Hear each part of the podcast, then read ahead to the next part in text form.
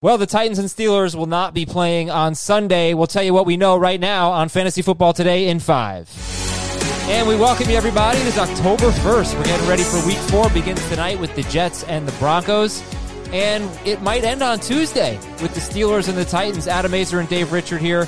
And this is FF, FFT in 5, a podcast that gets you caught up fast on the fantasy news and advice you need to know. Please follow and stream us on Spotify. So, Dave, what can we tell people right now. I, I, mean, if you're looking at the Thursday night game, and hopefully we'll have more information before that game starts, and you got Derrick Henry versus Melvin Gordon, or geez, Frank Gore.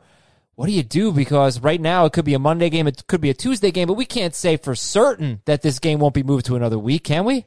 No, we can't, not yet. And so you probably can afford to make a, an add drop where you can get away from Frank Gore in this game and use a different running back and, and then kind of table the decision on what to do with uh, Titans players and Steelers players with somebody who's playing on Sunday or Monday.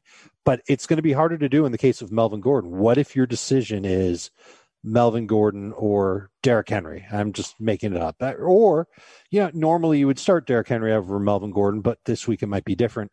In that case, I think you have to take the safe route unless you know for sure that that Titans Steelers game is going to go down as planned.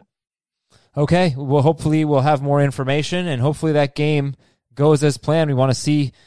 We want to see that game this week for sure. We do want to see it, and you got to keep in mind that the Steelers players are in jeopardy too. Sure. So we can yeah. talk about Titans players like Derrick Henry, but also it's James Conner, it's Juju, it's Roethlisberger. I love Roethlisberger's matchup this week. It you, you have to have a contingency plan.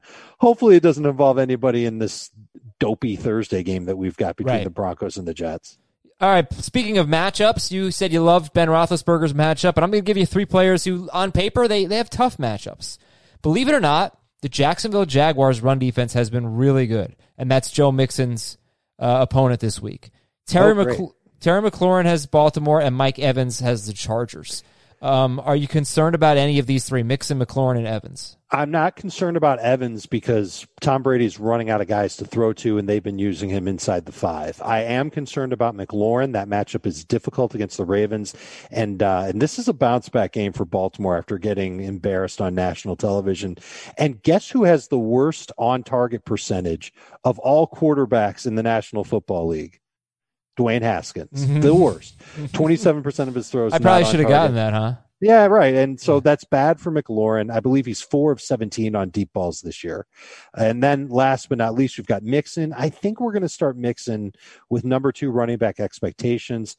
And we just hope that his, his offensive line and his offensive play callers find a way to get him the ball 20 times and that they find him a way to get in the end zone. But I'm starting to warm up to Joe Burrow as a start this week. He could end up taking over this offense in full, maybe as soon as this week. I mean, I guess he already has, right? That's part of the reason why Mixon hasn't been doing so great.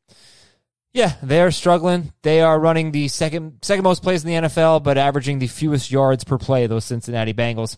All right, we are getting hopefully Michael Thomas back this week. George Kittle should play this week. Both those guys practice on Wednesday. Is Drew Brees a no doubt about it start? he's not a no doubt about it start, but if he's got Michael Thomas, then he's he's got to be considered in that mix with Roethlisberger, Burrow, kind of a low end starter this week, which it sounds silly, but there's there's a lot of really good quarterbacks this week. So I, I, would be more encouraged to go with Brees if Michael Thomas is back, and hopefully, hopefully Thomas isn't rushing himself back. I think the Saints need a win badly, and, and that's why they're going to go ahead and bring him on. But hopefully he's on some kind of a snap count and maybe it just doesn't get a full workload as normal and the Saints can still scrap by against the Lions. Favorite prop bet for the Denver Broncos at the New York Jets? Got to keep the streak alive. My favorite one is going to be Jerry Jeudy over 52 and a half yards. I think this is his first good game as a pro. All right, And the streak alive, the one game winning streak.